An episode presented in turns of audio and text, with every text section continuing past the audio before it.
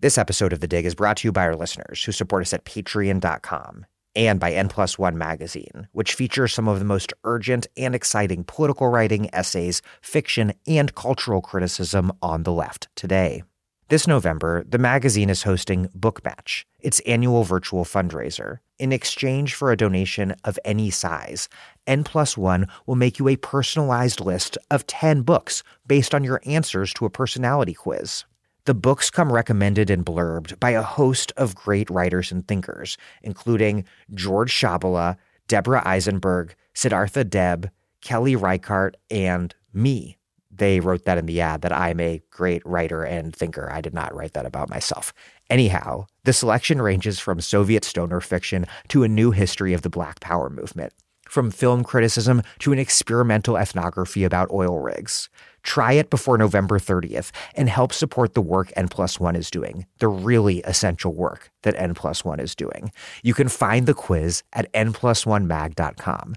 That's N P L U S O N E M A G dot com. N plus one is quite sincerely one of my favorite publications. Support them today.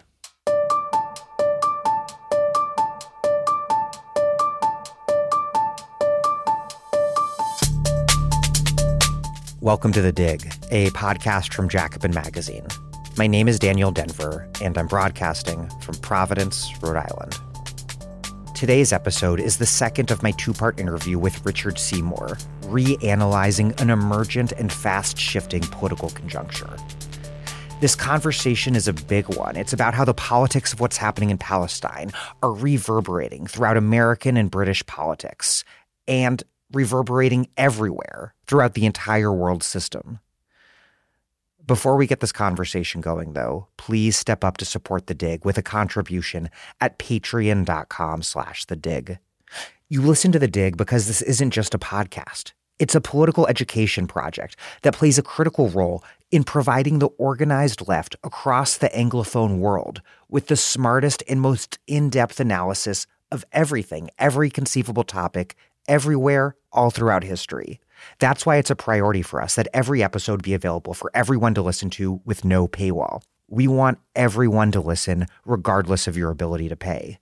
But that only works because those of you listeners who can afford to contribute do so at patreon.com slash the dig. We also have books, mugs, tote bags to send you depending on where you live and how much you contribute. And a contribution of any amount at all gets you our newsletter sent to you by email. Contribute now if you can and support this essential political education work. That's P-A-T-R-E-O-N dot com slash the dig. Thanks. And here is Richard Seymour, a London-based writer, a founding editor of Salvage magazine, and the author of The Twittering Machine, The Disenchanted Earth, and forthcoming Disaster Nationalism.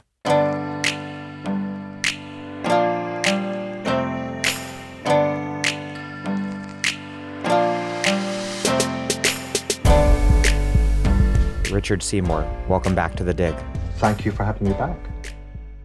Even as we discuss the movement in the US and the UK, all over the world in solidarity with Palestine, even as we discuss the humanitarian disaster in Gaza, a genocide, there there's still videos, images, slogans, different forms of clarity coming from Gaza, which say we will not submit, we will not be moved to the south. There's a remarkable video of a protest in North Gaza where young men are saying that they would rather be killed than humiliated by eviction. And then there are also, of course, remarkable propaganda videos released by Hamas depicting guerrilla fighters blowing up Israeli tanks with shoulder fired RPGs.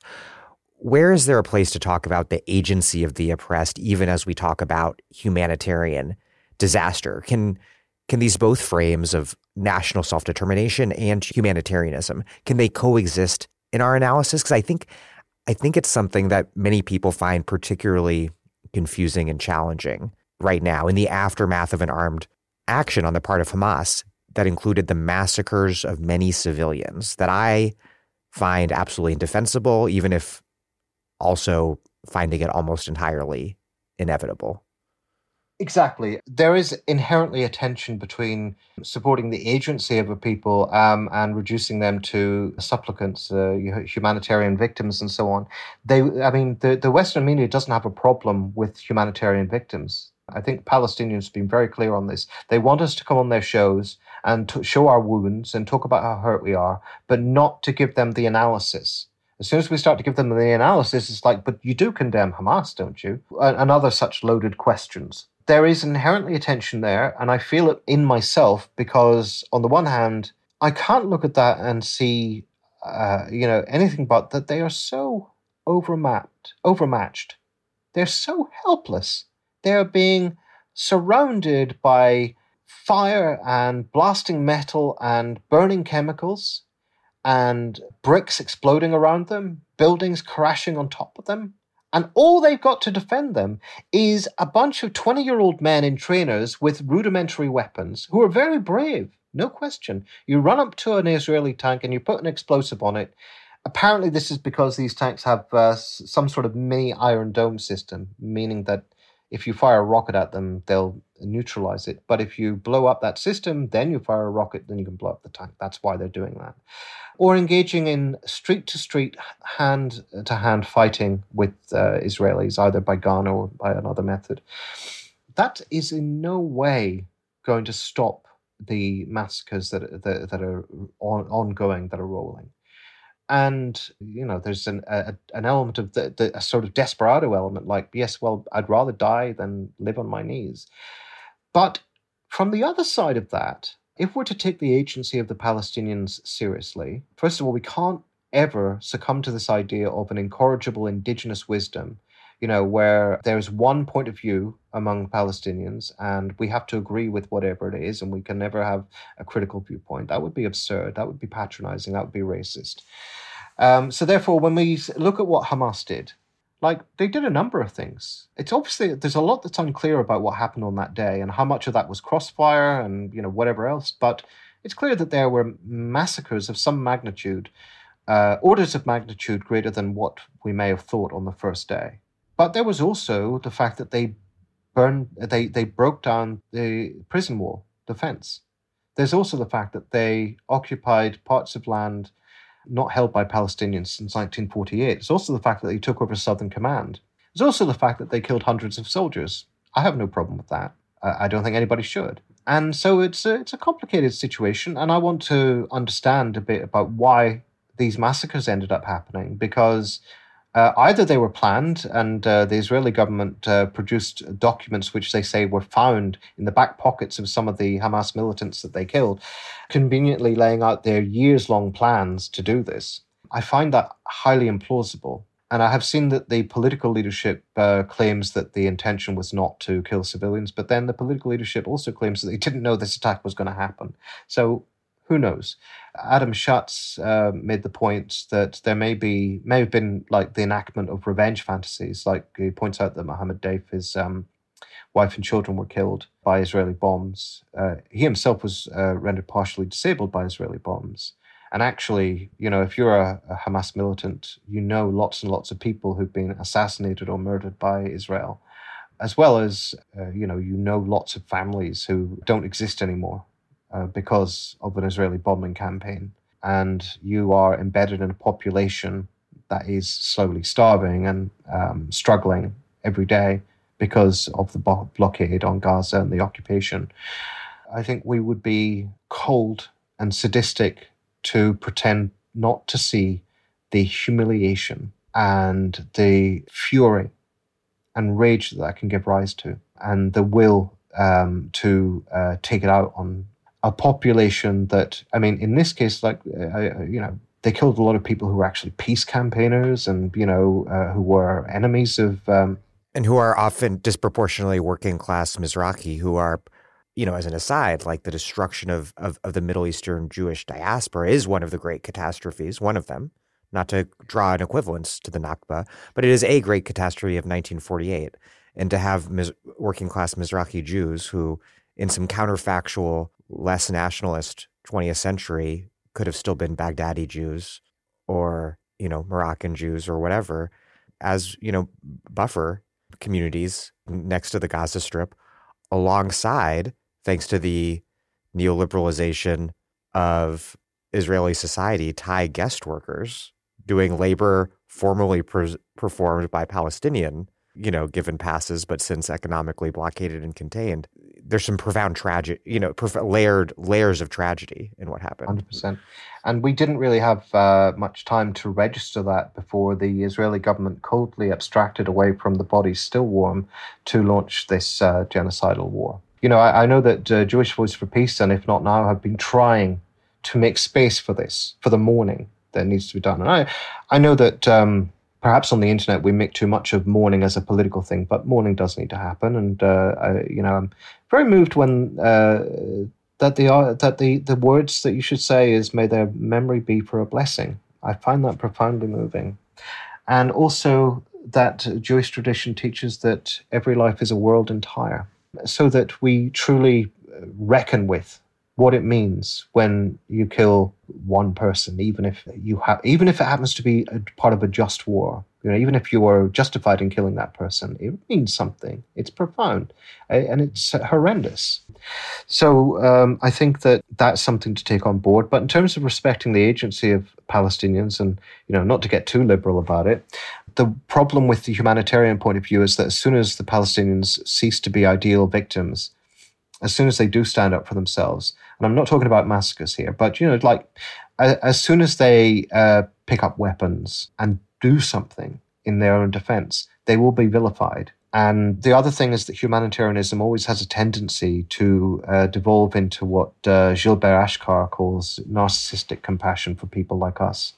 You know, there's always uh, a sense in which it is bound up with racialized solidarities. We saw that with Ukraine. If you remember, there was shock uh, thermobaric weapons could be potentially be used by Russia in a country that looks, you know, people look like us. It's a society that looks like ours. It's a European country, that kind of thing. To the by contrast, you know, uh, Palestine from that point of view is just another third world shithole where we're not surprised by anything. So that that's the danger of humanitarianism. But um, I would think about this in terms of perhaps we could refer to Trotsky's uh, essay "Their Morals and Ours," which despite its limitations, I think has some significant strengths. Um, one of which is that it's not that we disagree that it's a tragedy to kill another human being and so on.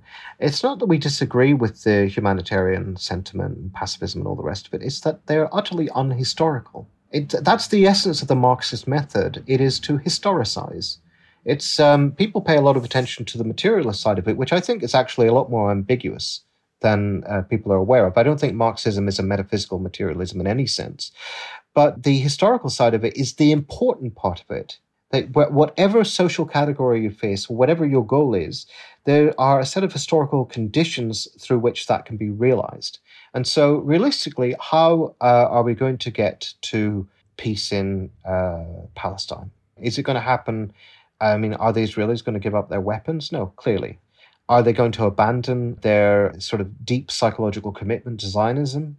No. Essentially, you've organized your ego defenses around this idea so that the attack on Zionism is an attack on you personally. More importantly, if you bound that up with the idea of Jewish survival, you know, you have to remember uh, that for decades, I think probably the majority of Jews worldwide thought of as thought of Israel as necessary for their survival because who knows when another Nazi is going to come to power when we're going to need a state to defend us.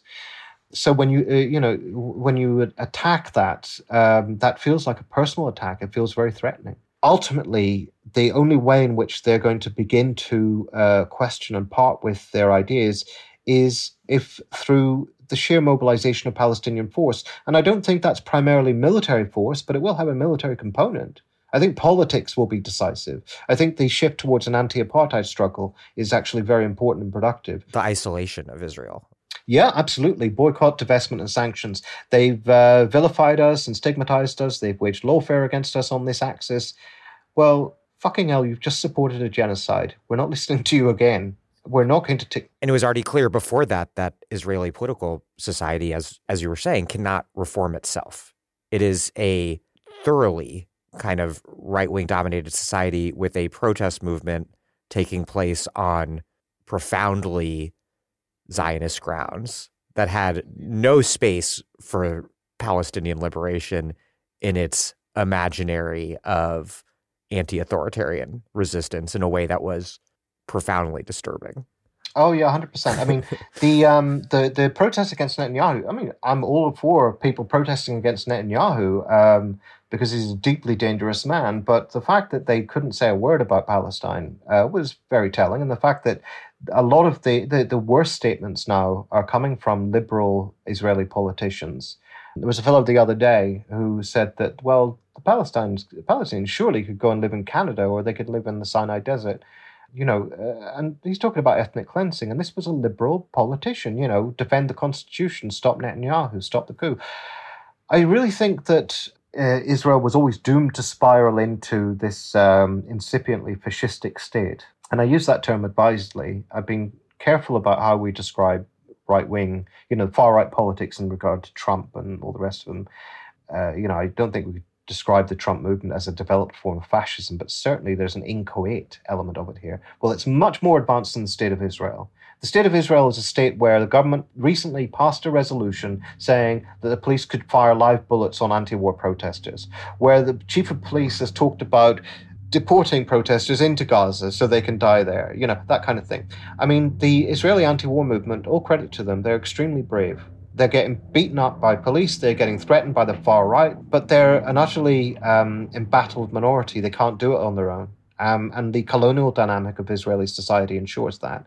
Primarily, I think that's the issue that um, the colonial dynamic has always taken precedence over the class dynamic in all its uh, in, in all its various iterations, you know, political, ideological, and economic, such that uh, wherever there is a social crisis, I, remember, I remember the mass protests in 2011. There were over housing and things like that, and it was felt that this might be part of the wider sort of Occupy movement, that it might have a radical uh, tendency, and maybe there was latently that possibility, but ultimately it was solved on colonial terms.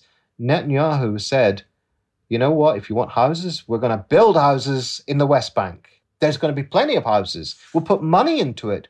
We'll, we'll put we'll put an army there. If you want houses, I mean, obviously that wasn't even a real solution to the Israeli housing problem at all.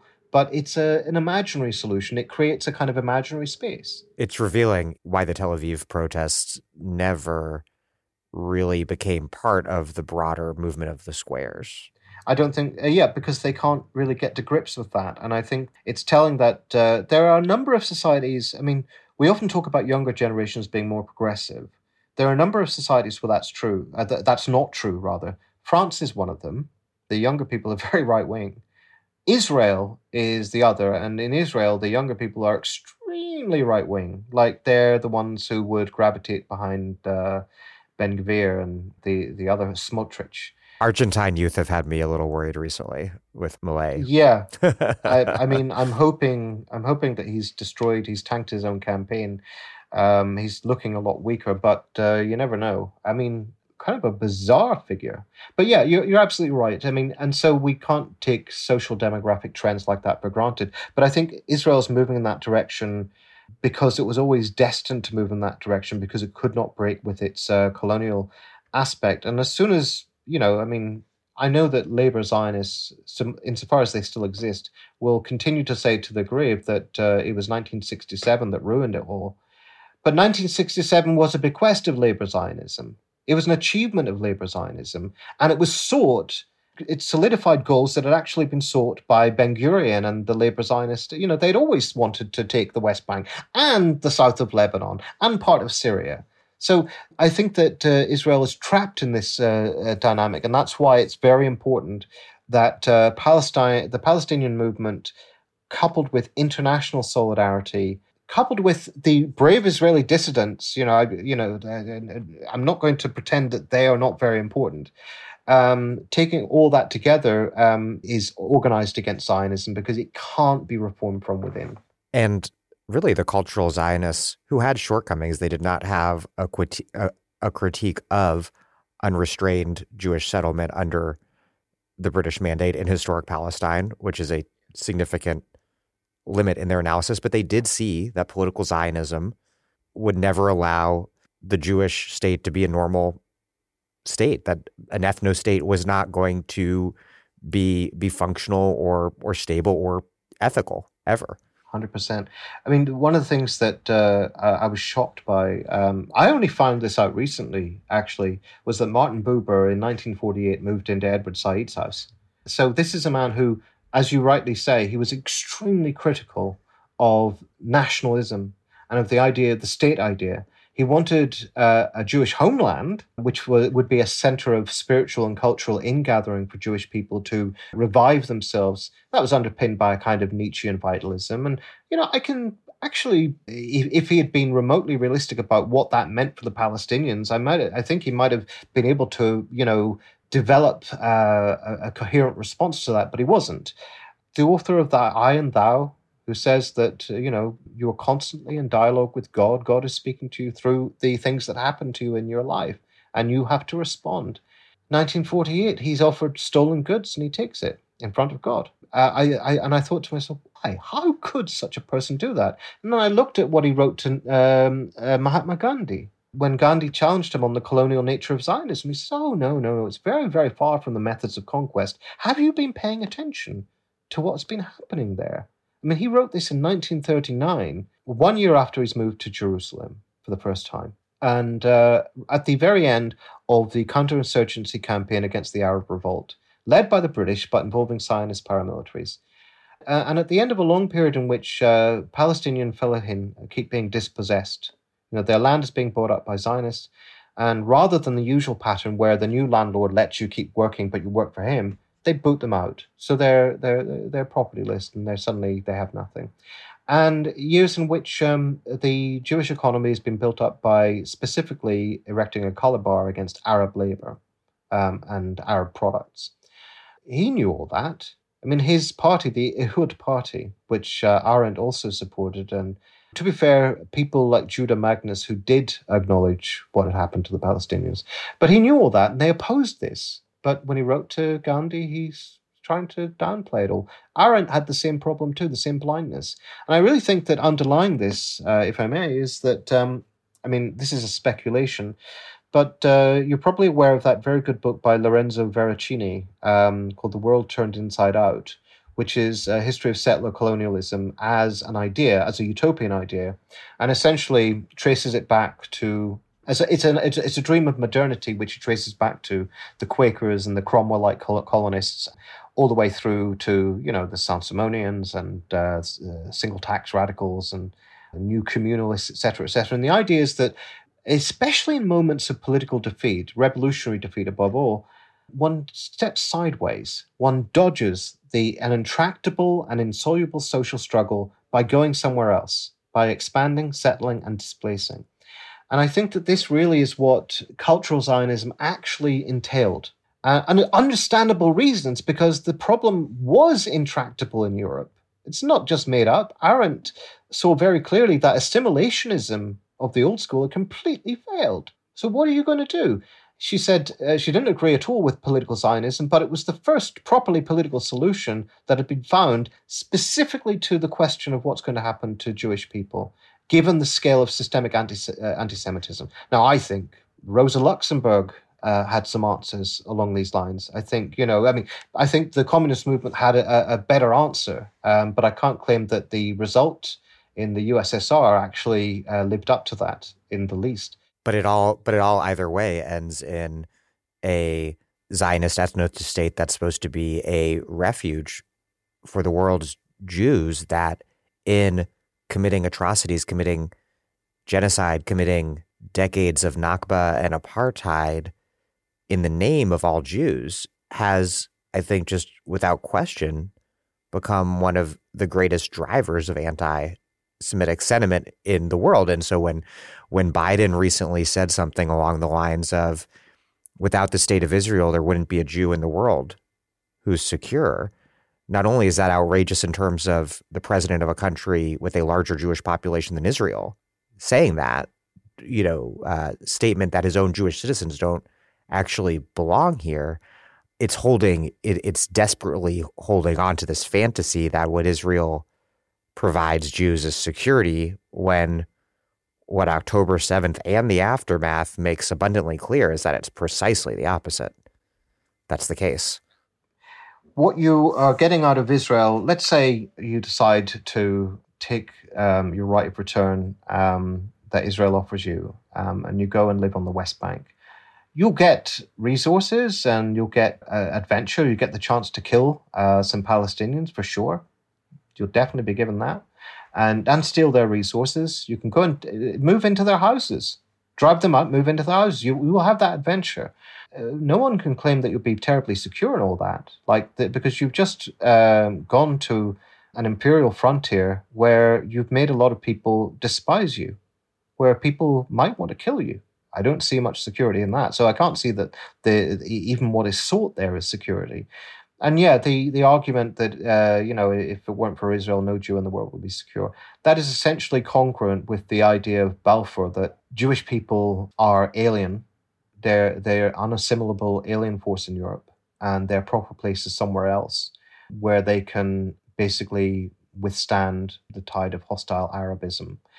Uh, one of the problems, and Arendt was very sharp on this, that uh, Zionism has always predicated itself on the idea of an eternal Jewish substance on the one hand, to which one can only be either friendly or hostile, and uh, on the other hand, an eternal anti Semitism without history or context and therefore is basically uh, useless for the majority of the world's Jews who don't go and live in Israel.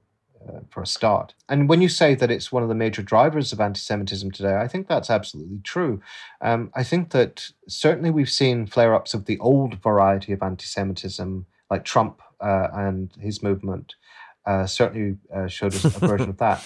Ironic that Marjorie Taylor Greene is one of um, uh, the persecutors of uh, Rashida Tlaib when she's the one who believes in Marjorie Taylor Greene of, Jew- of Jewish space laser uh, fame. Yes, infamy. that's exactly where I was going with that. Um, but so um, we see that old variety of anti-Semitism.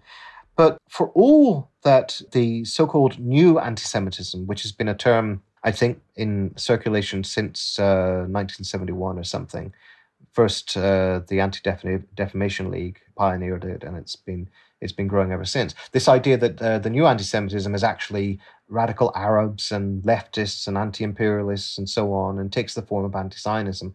For all that that is utterly cynical, it remains the case that probably if you're uh, in this world today, Israel is what there is to be anti Semitic about.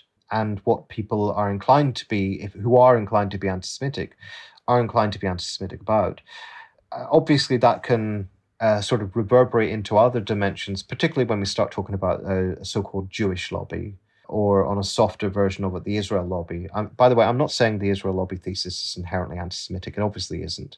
There's perfectly respectable expressions of that thesis, but uh, I don't think it's very uh, sustainable thesis. But but um, there's always a sense in which this idea, uh, certain anti Semitic readings of uh, Israel and its power uh, an exaggerated version of its power and its subversive presence in national states. You know, the Israel lobby um, has, owns our parliament, owns our government, etc. Yeah, that's going down an anti-Semitic road.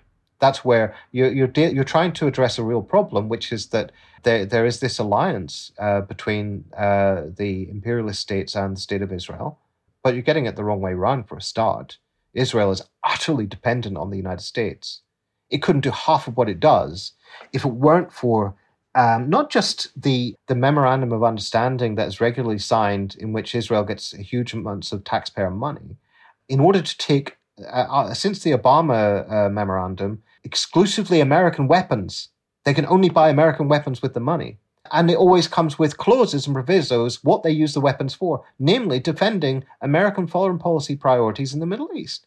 That's the structure of power. So there's always a sense in which people failing to understand uh, the real nature of that, but also coming up against the genuine perplexity that sometimes US and British support for Israel exceeds what would reasonably be construed as realpolitik, it can go in an anti Semitic direction.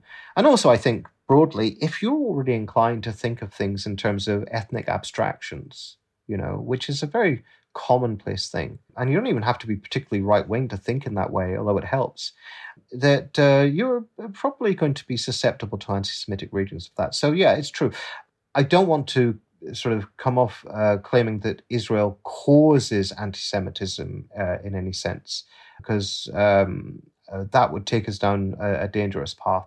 But certainly, Israel is um, Israel and its um, brutality is the occasion for a lot of anti-Semitism, and also quite importantly, as I'm sure um, you've already talked about in your show many times, Israel is in alliance with anti-Semites. I mean, uh, Haaretz has been reporting on Netanyahu called him the cheerleader for the world's anti-Semites. Why? Because he hangs out with on a global stage with anti-Semitic politicians, and Zionism has always always had that willingness to do so from not just the Balfour Declaration and you know support from Winston Churchill, who really, really did not like Jewish people. Um, you know, when you can have a politician who talks about the good national Jew who goes and lives over there and the bad international Jew who stokes up revolution here, that's anti Semitic. And, uh, you know, they, they required the, that realpolitik agreement. And you don't even have to go into, you know, Jabotinsky's meetings with Mussolini and all that stuff. In contemporary politics, they have close alliances with the Christian right, the, the, the especially the Christian Zionist movement who want the Jews to gather in the Holy Land so that the apocalypse can come about, which doesn't end well for the Jews in my understanding of their eschatology. No, indeed, um, it's uh, it's amazing that uh, you know uh, the, some of the most anti-Semitic politicians in the world. And I certainly think Trump is very casually anti-Semitic. You you remember when there were synagogues were getting death threats? This was back in uh, 2017, shortly after Trump was um, inaugurated and he said, uh, "Yeah, well, they probably made it up themselves. Uh, that old thing, like that's that's that's a Nazi trope, you know, that uh, the Jews sort of make up anti-Semitism, just like they made up the Holocaust, etc., etc. So that's um, uh, but the state of Israel loved him, and the people of Israel loved him when they were pulled. So Zionism and anti-Semitism have a lot of elective affinities um, I would say, and a lot of coalitions and alliances, including Viktor Viktor Orban. Uh, above all, Viktor Orban. Above all, um, Viktor Orban. I mean, but it's, you know, the interesting thing about this is that he's really like the great classic, kind of classical anti-Semite. Yeah. Uh, like uh, amongst the European leaders? Well, and, and not just Europe. I mean, look, uh, Modi has been doing this Soros bashing stuff as well, but then so is Netanyahu and his son. They talk, you know, they talk about um, people, uh, the Soros group, trying to destroy Israel, uh, and they construe that as uh, a global subversive plot. Um, the argument, uh, I think, probably has moved on. I don't think we have to work too hard to prove any longer that Zionism and anti-Semitism have these confederations. So yeah, I mean, but we do have to, I think, work on. Um, this within the Palestine solidarity movement um, so that, you know, if bad politics uh, rears its head that could lend itself to anti Semitism, we argue it out, we confront it. Um, we're going to have to deal with that in the years to come because not everybody's going to reach the right conclusions automatically. Even though we all know that uh, the second somebody says anything even remotely out of line, and even if they don't, they will be vilified in the press.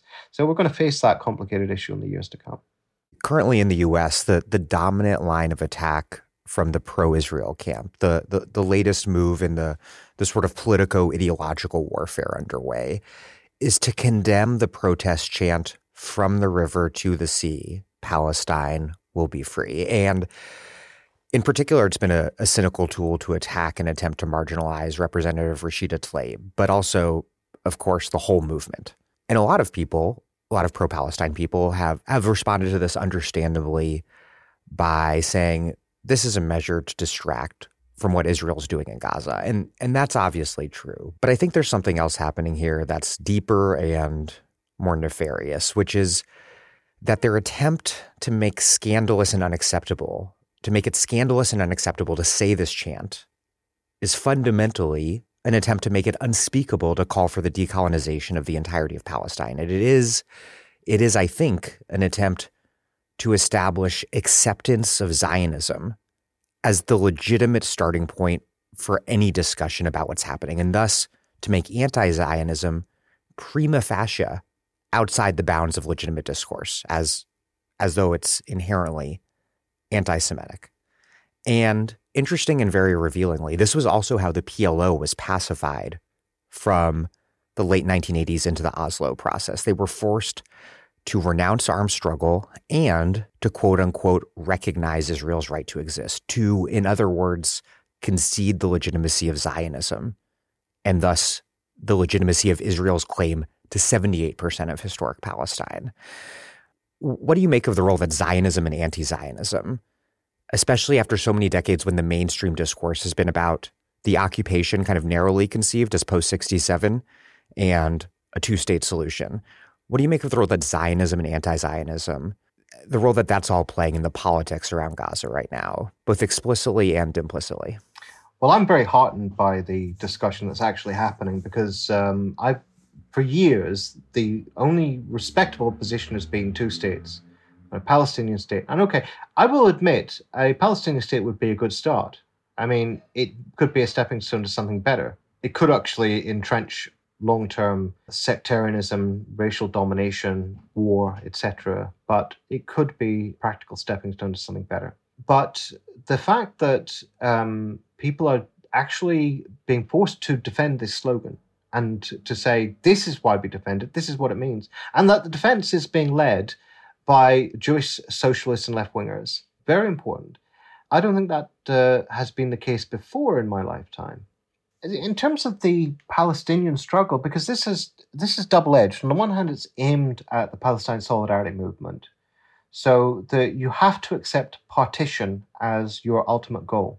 And remember, partition was uh, always rejected by Palestinians, and the PLO accepted it, I think, pragmatically because their strategy wasn't working you know the one state vision, and they wanted to achieve some form of political base that would establish Palestine as a, as a, as a reality. And I think Ghada Karmi describes how really this actually began in the 1970s. So it began, you know, the re- rebuttal of the one state position began with a number of declarations uh, throughout the 70s in response uh, partly to the political defeat of 1967, the defeat of Arab nationalism, and the growing isolation of the Palestine movement. Um, you can see a certain logic to that, but it was uh, never a sort of a conceding in principle that uh, this was valid or justified. But they were pushed into it, and you're quite right. Oslo was.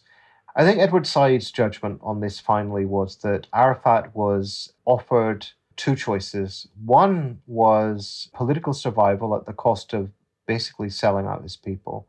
The other was to return to some form of uh, struggle that you know basically outside the confines of Oslo, and he chose political survival because if he had uh, abandoned Oslo, then his legacy was done.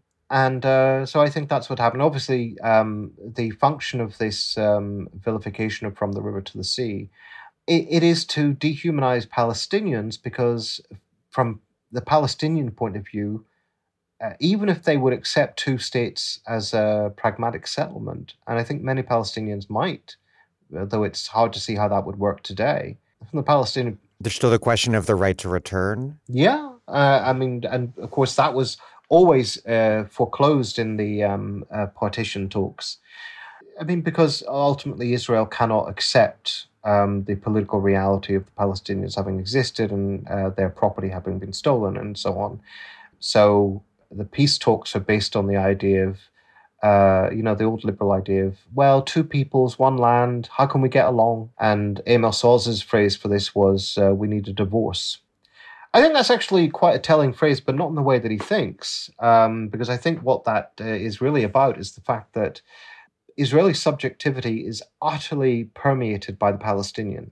Haunted. Um, it's haunted by the ghosts of the Palestinians um, and of the of the Nakba because it's all premised yeah. on on the de- denial and disavowal of the Nakba, which is why this phrase is uh, up until recently is unacceptable. Until recently, now they're openly calling for uh, we'll give you a Nakba, we'll give you another one worse than before. Because the right's always clearer about this stuff. The right doesn't disavow or deny. The right leans into it. Yeah, they understand uh, it has a certain psychological power uh, to. But as as far as the Palestinian cause is concerned, From the River to the Sea has always been perfectly respectable uh, and indeed an expression of the genuine, heartfelt wishes of the majority of the Palestinians. Um, and so when you uh, invalidate that, you're dehumanizing the Palestinians. But I would say that um, the fact is that today people are fighting on this axis in a way that they weren't before. I think people, more people see Zionism as the problem. You know, it's it's not just a case of the, the Israeli government having a far right government it's a case of, I think, people recognizing that it has a far right government for a reason.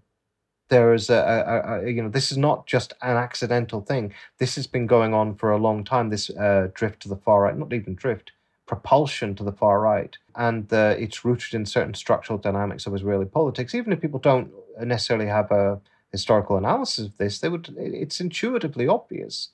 So I think that although most people don't talk in terms of Zionism and anti-Zionism, I think for, for one for the for those who are educated, uh, this is becoming more and more uh, a respectable and uh, logical talking point, irrespective of attempts by bad faith uh, Zionist organizations to shut it down, irrespective of demonization by liberal newspapers and what have you.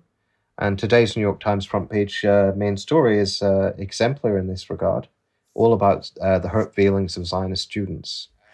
Well, yeah, I mean, I, I think it's fascinating on that point how the attack on From the River to the Sea, how it's framed. It's a demand that Palestinians and those of us in solidarity with their struggle, that we completely capitulate to Zionism. And, and it's being made in the language of injured grievance, familiar to us from the dominant – dominant forms of identity politics, of liberal identity politics, that it makes some people feel uncomfortable or unsafe, or that that some people find it offensive. What do you make of this attack in defense in, in defense of a settler colonial ethnostate's violence being expressed in the idiom of a particular sort of identity politics? Well, it's not new. I mean, I remember during the labor anti-Semitism affairs that um, quite often when people would say, "Hang on a minute, that's not. Why are you saying that's anti-Semitic?" for example, there was a whole argument about the IHRA definition of anti Semitism. Not much of a definition, it has to be said, no. and how much of that was about defending the state of Israel.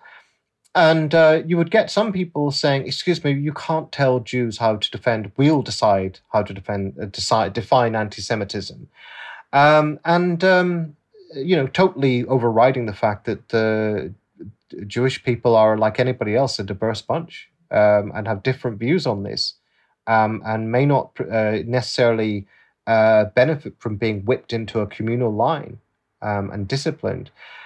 A lot of this argument, actually, I noticed this at the time, a lot of it was about an argument within the Jewish community. I mean, it's a horrible, these phrases, the so and so community, are always a bit greasy and uh, patronizing um, because really uh, there, there's no such corporative entity. But it, a lot of it was about policing and disciplining left wing Jews. Like so much of it was aimed at left wing Jews. Like for example, when Corbyn a Seder Jewdas, yeah, with uh, with Jewdas, the um, left wing satirical um, Jewish organization, uh, the, the, British mainstream press went, uh, well, they're not real Jews, they're nutters. And so, you know, we had to put up with a lot of that. With regard to this, I think what's interesting is it's more the imputation of um, a certain valuation of uh, of life um, and entitlement. In other words, Palestinians are being fucking slaughtered, and we're supposed to be concerned about Zionist students who are hurt by seeing pro-Palestine demonstrations. So it's not even um, what the Egyptian comedian uh, uh, Bassem, I forget his name, uh, when he was interviewed by Piers, Piers yeah. Morgan, uh, said, uh, What is the exchange value for Israeli and Palestinian lives? It's not even that. Bassem Youssef. Bassem Youssef, that's the one. Thank you. Uh, it's not even about the exchange value. It is about there is an utter existential difference between the lives of, um, uh, in this case, uh, pro Israel students and the lives of Palestinians. It is not even that there is an exchange value, they're utterly incommensurable. One is destined for death as soon as they're born, they're destined to die. That is, uh, you know, um, that's what they're there for. Um, and that's why we keep hearing Zionists say, oh, life is cheap for the Palestinians. No, what you mean is that you consider their lives cheap. You consider them fungible. You consider them a horde uh, suitable for being wiped out by the means that we're currently seeing. The other side of that is that uh, those who um, are emotionally attached to the state of Israel, their upset is really, really important. And now I, I know I, am very aware of um, the way in which discourses of so called white fragility have been used sometimes for a kind of liberal managerialism apropos race. Uh, you know, like it can play into like the politics of um, human resources to rely too much on these concepts. However, it is the fact that, you know, I mean, we're all fragile in one way or another, but there can be a certain weaponization of fragility. So I don't doubt that those students uh, actually are upset and uh, do potentially experience that as really threatening that people are protesting for Palestine because of the way in which they've invested in the state of Israel as you know they've, they've grown up being told that the state of Israel is their last line of defense um, and you want to rip it away and you're cheering on you know as far as they're concerned the flag of Palestine is the flag of terrorism anti-Semitic terrorism that if there were to be a new Holocaust, it would be done by Palestinians. That's their, that's their, their you know. So no doubt they're upset, but that fragility, uh, though real, is one might say in relation to slaughter in Palestine, um, relatively trivial. It might seem. I mean, you know, I don't want to be heartless here, but it seems relatively small beer. I'm not that concerned by it. Uh, if I knew somebody, you know, like a friend of mine who is a liberal Jew was to be upset with me from my position, I would be, you know, like interested and I would want to uh, reassure them and, uh, you know, have it out and all the rest of it. But uh, on the aggregate, get real. This is, uh, if people were saying anti Semitic things and people were upset by that, that would be one thing. But the whole article consists of people being upset by the mere existence of Palestine solidarity. Yeah, th- this this conflict over over establishing rules to control what is essentially a div- discursive conflict over real violence, over how to interpret real violence in Palestine, I think is related fundamentally to the how violence is made is justified or delegitimated in Israel Palestine. Aaron Beatty had a really spot on tweet recently where he wrote quote, the basic colonial double standard of the Israel Palestine conflict, conflict in quotes, is that any Palestinian violence justifies any Israeli violence, but no Israeli violence ever justifies any Palestinian violence. And once you see it, you'll never stop seeing it. Uh, it's um, it's one of those things that ideology works part by un, in part by unseeing. So these are pretty obvious patterns to most people in the world and that's why like historically the global south has basically understood and sympathized with the palestinians. But uh, i mean i remember i mean it's not specific to israel that one uh, because i remember when the war on iraq was happening and the iraqi resistance was demonized they're all al-qaeda blah blah blah and you know, some pretty awful, grisly things happened, but most of what happened was that the Iraqi resistance movements attacked American troops. That was most of it. And if you're going to, there was a, a, a, a British military figure whose name I forget who once said, "If uh, don't go to war if you can't take a joke," meaning if you're going to go to war, um, you might get blown up, you might get shot at. So you know, don't come back and be a snowflake about it. Um, so in other words, um, there's a sense in which um, uh, you know we are conditioned not to see their violence as as legitimate, but that's only to the extent that we're conditioned to see them as infrahumanity. Uh, in other words, not as people like us with similar predicaments, as we are conditioned not to enter into their predicament and not to realize that they often know a lot more about we than we about they.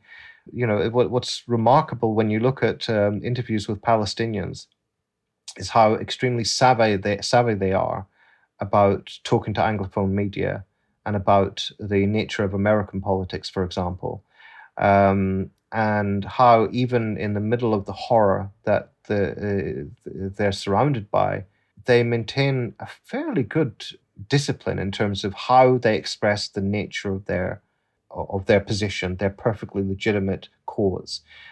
So the the you know the ignorance is sort of one way here, and it's it's not that. I put it like this: um, I don't think most people are malicious in this. I don't think pe- most people like regard themselves as dehumanizing anybody. They're just used to a set of uh, uh, protocols um, and uh, you know uh, assumptions about what is valid. But what's happening now, because of this mass movement that we've seen that's just come out of nowhere, is that that is changing the parameters and forcing people to really think.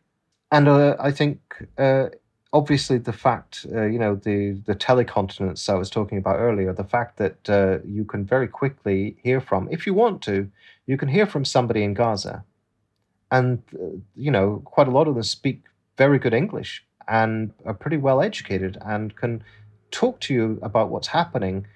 And uh, I mean, for example, my partner is on Instagram, follows. Um, a, a, young Palestinian girl who basically, until this war, was sharing recipes. That was her thing, you know, being an influencer. And then uh, suddenly, uh, in other words, she's a human being like you. And she's not defined by being Palestinian. She's not defined by being oppressed. She's interested in stuff like you are.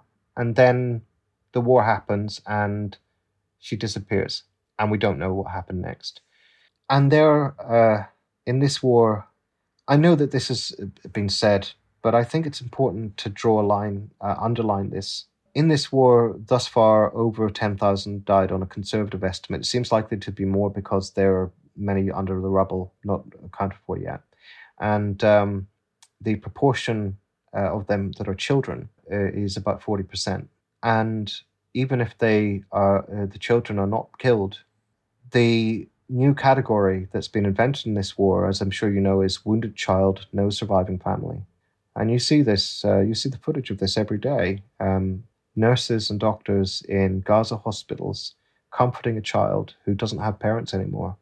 And not just doesn't have parents, doesn't have grandparents or uncles because the whole extended family has been killed. And perhaps that child's having surgery performed on him or her without anesthesia without anesthesia, stage 4 burns, limbs removed, faces covered in ash, grey, and uh, eyes that bear the look of terror, bodies shaking. And I know that we are supposed to be careful when we handle this stuff about the children because that implies that the adults aren't human beings too. But I have to say, I do think there is something additionally wicked about targeting children. I do think that the added vulnerability of children makes it more of a crime. Maybe that's an invidious uh, comparison to bring into anybody's mind. I don't know. And the and the normalization of it at the height of political power in the United States and elsewhere, it, it does intensify the the obscenity, the surreal obscenity of it all. The scale. I mean, let's put this in context the uh, rate at which people are being murdered, civilians are being murdered, is higher than in any recent war. It's higher than under Assad's bombs. It's higher than under Russian bombs. You know, we're we're uh, shocked by things that Russia has done in Ukraine, and we should be. I mean, let's be frank.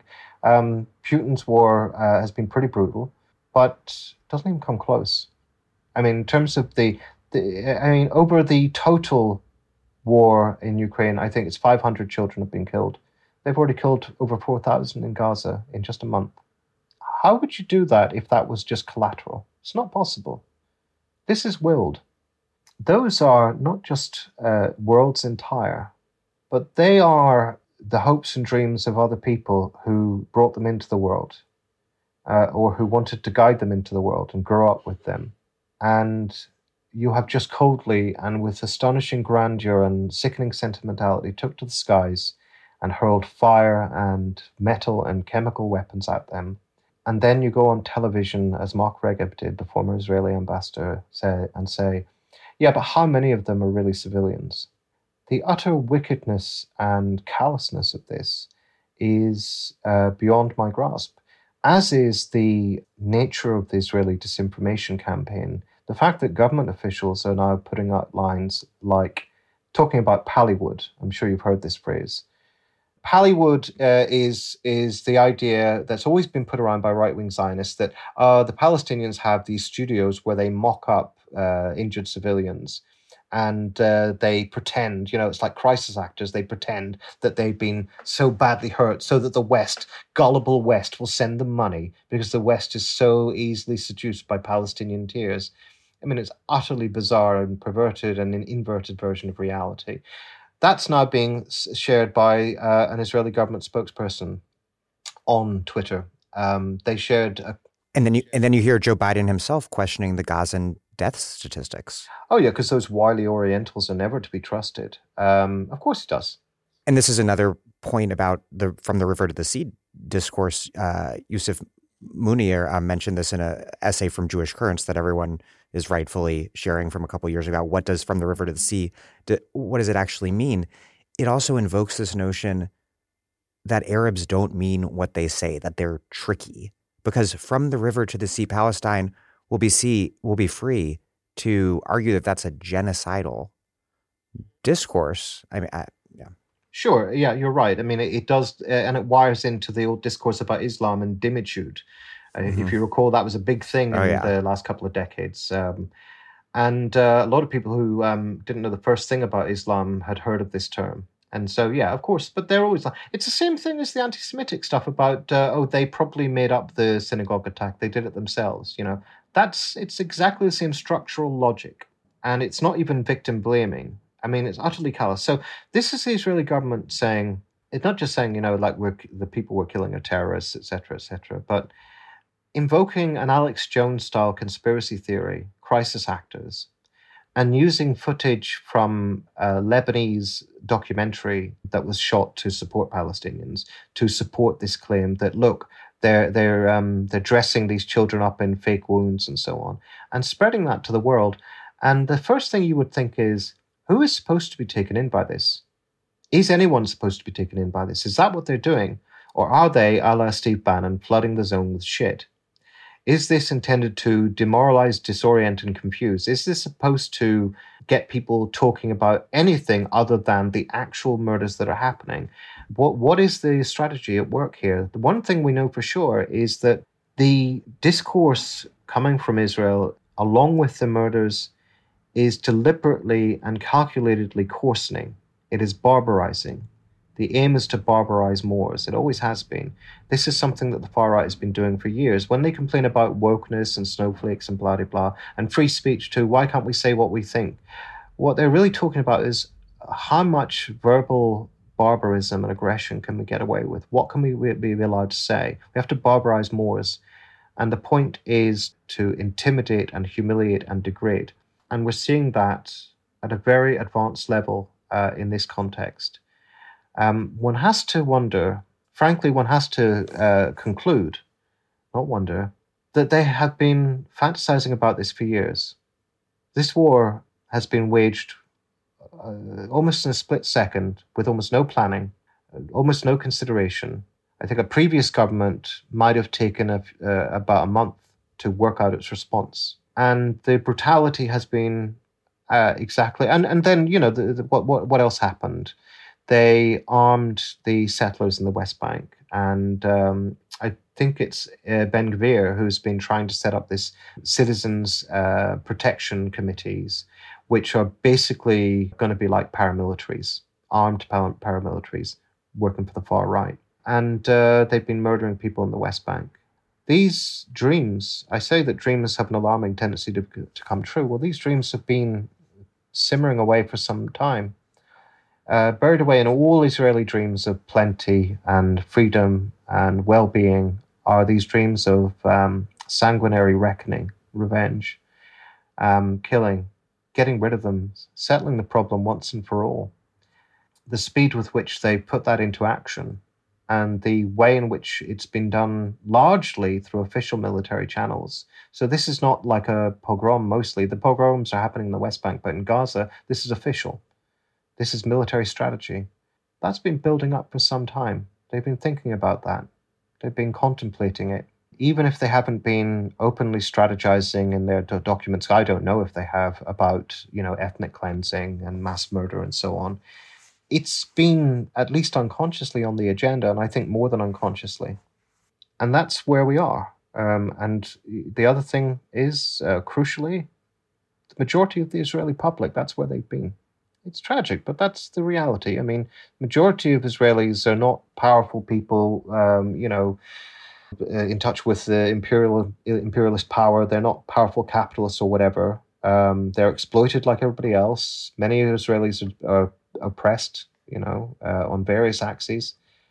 But the one thing they've never been able to accept is the full humanity of Palestinians. Um, they've never been able to get over that colonial complex so yes, um, the, this this has perhaps one could say, to go back to the earlier question, why Palestine? Why has this exploded into a global movement? Because it seems to have resonated with so much that's happening elsewhere in India, in the US. You know, I mean, uh, don't forget that before the pogrom in Hawara, and it, that was not the first pogrom, by the way, in, in, in West Bank, you had militias out hunting uh, for Antifa and Black Lives Matter and shooting them and stabbing them. That was a very interesting moment when they started cu- coming up behind people and stabbing them in the darkness on the streets or running their cars into them, learn lesson they learned from ISIS. This has been building up for some time, and I think people see some of their own dilemmas and predicaments in this situation. So it's not just Palestine, it's about all of us. And so when we talk about Palestine, Palestine freeing us as much as us trying to free Palestine. That I think is partly what's at stake. These issues cut across nationality; they're transversal. But uh, the hopeful side, the side where there is possible redemption, is we have also seen these transversal coalitions. We've also seen these unprecedented mass movements. And this may be the end of Israel as a normal, legitimate state. And uh, it's done it to itself. I'm Astra Taylor, and you're listening to The Dig with Daniel Denvir, a podcast that helps us understand the past so we can organize for a better future. That's why you should support the show at patreon.com slash The Dig. This episode of The Dig is brought to you by our listeners who support us at patreon.com and by Haymarket Books, which has loads of great left-wing titles, perfect for Dig listeners like you. One that you might like is Going for Broke Living on the Edge in the World's Richest Country, edited by Alissa Quart and David Wallis. From the Economic Hardship Reporting Project, Going for Broke gives voice to a range of gifted writers for whom economic precarity is more than just another assignment. As Gabriel Winant puts it, this moving anthology breaks down the barriers between experience and interpretation. Its contributors explore the underside of American society from many angles. But they do more than document hardship. They show how ordinary people who've been exploited and left behind forge understanding and solidarity out of the experience. Find Going for Broke at haymarketbooks.org, where readers in the US and UK receive free shipping on orders over $25 and 20 pounds, respectively. Last episode, we discussed how the war on terror experience on the left has driven skepticism towards Israel and the US's claims and rationales for war, and unprecedented resistance to US and Western support for Israel. Do you think that that same war on terror experience, that on the right, maybe it's led to the opposite, this kind of more open, morbid embrace of genocidal of genocidal violence without without apology? Up to a point, but uh, let's not forget that, uh, see, for example, there's a, a, section of the right that is very skeptical of uh, this war. Like there's people like Candace Owens, who um, uh, was also skeptical about Ukraine and doesn't support this and actually called it genocide, um, which is quite unusual. But there is a section of the right that radicalized in a kind of nativist um, and isolationist direction let's not forget also that uh, the ways in which um, Trump embodied the savagery and brutality of the sort of ideas and emotions uh, generated during the war on terror uh, were not really about reviving and morally rearming liberal internationalism. To the contrary, um, I think Trump would have been happy to wage a war for America, and he did obviously continue with Obama's foreign policy on various fronts um, with drone bombings and what have you. But um, it doesn't necessarily mean that they simply want to um, ratchet up what the liberal state had been doing before. But if you look at Trump's uh, support for Duterte and his alliance with Narendra Modi, fully aware of the tens of thousands that were killed under Duterte's death squads and, you know, obviously unruffled by it, and uh, alliance with Modi in the context of pogroms. And if you look at uh, Trump's attitude towards domestic insubordination, not just the support for militias, but the deployment of uh, state paramilitaries um, you know, federal paramilitaries against Black Lives Matter. I think that there is a heightening of a kind of millenarian expectation, which is quite violent. And I think the difference between the liberals um, and the Trump supporters, uh, at least as regards power is concerned, is that um, for the Trumpists and the rest of them, the battle is primarily domestic. That doesn't mean that they're not interested in imperialism, quite the opposite, but the battle is primarily domestic um, and it's um, it's got a profoundly ethnic, um, chauvinistic axis to it. So there is uh, an extent to which the war on terror, certainly um, in the way that Aimé Césaire would have anticipated, stored up the um, barbarism that um, enables sections of the right to openly declare out loud, level Gaza, destroy them, and so on but it turns out to be uh, more complicated than that. In that, I think really Biden is far more enthusiastic for what Israel is doing, albeit with the hypocritical lamentations about you know the fate of Gaza civilians, than for example Trump has been. I mean, Trump is campaigning. I haven't seen him mention much about this. You know, I think Trump was obviously very close to the Israeli far right, and the Israeli far right, Netanyahu and the rest, would prefer him but it doesn't have the same moralistic uh, fervor. I think for president for for uh, you know uh, Trump or uh, any other far right president. I think it's much more brutal realpolitik. and that's one way of um, uh, understanding this.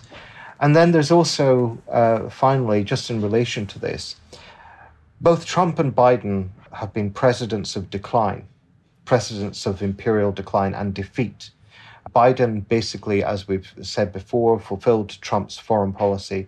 One of the crucial things was withdrawal from Afghanistan. But also, Biden basically adopted America first as a foreign policy. Whether you're talking about vaccines, whether you're talking about trade wars with China, or if you remember the hysterical uh, panic about spy balloons, which was really a version of the Havana syndrome. I think really a, a, a sort of a conversion uh, symptom of kind of a sense of imperial vulnerability and panic. And also just an awareness that regardless of what they do now, China is going to be essential to the global economy in the decades to come. It may well be that China takes the lead in terms of its uh, sheer size. It was um, an international relations theorist, John Darwin, who once wrote about there being four empires in the world. So they were the US, Europe, China, and Japan. Well, Japan isn't in the running anymore but China is. I can't remember the data. I think, okay, so China is worth $19.3 trillion for its total economy. The EU, $16.6 trillion. The US, $26.85 trillion.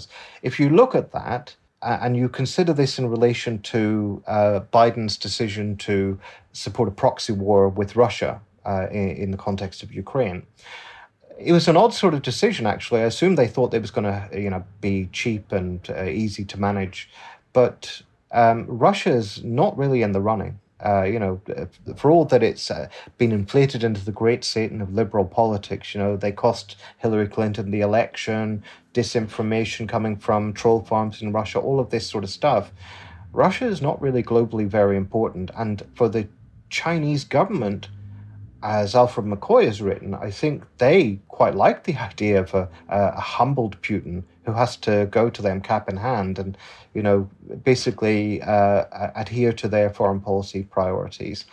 Meanwhile, we see that China is the one arranging peace deals. You know, China was in, I can't remember where the conference was held, where they basically organized the peace between Saudi Arabia and Iran probably not to the displeasure of the US, but it does suggest a shift in terms of the diplomatic balance of power.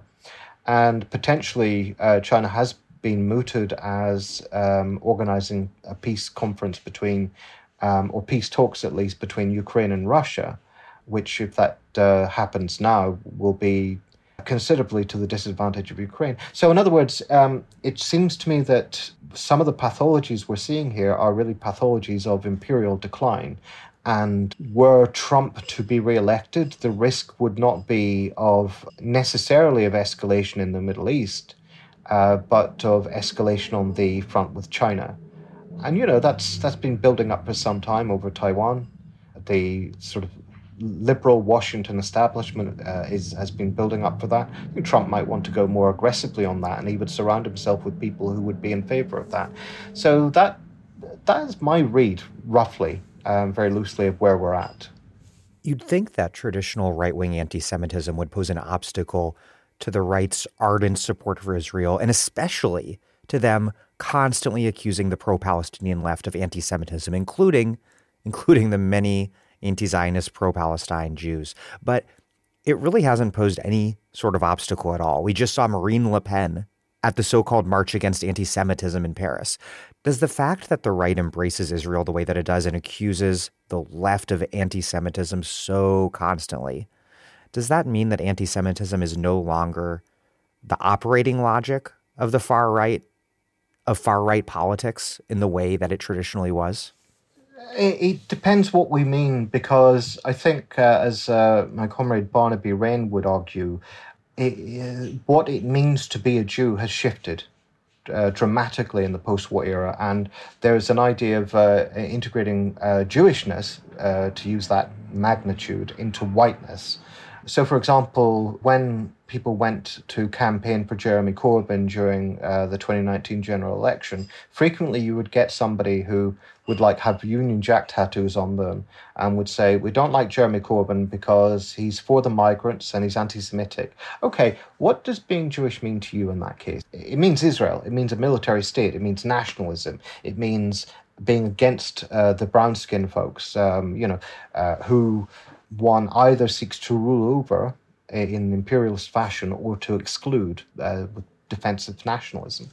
So there's that aspect of it. In terms of Marine Le Pen, uh, the interesting thing here is that Le Pen's logic, I mean, first of all, the fact that she was applauded. And was doing the no, thank you, no, no, thank you, like hand waving thing. Yeah, the, the sort of waving at people like the Queen. This is possible, however, and this is really important to say, this is only possible because of the collusion of the sort of state liberals. In this, in, in the French case, because Macron uh, allowed that to happen, drove it, wanted it to happen.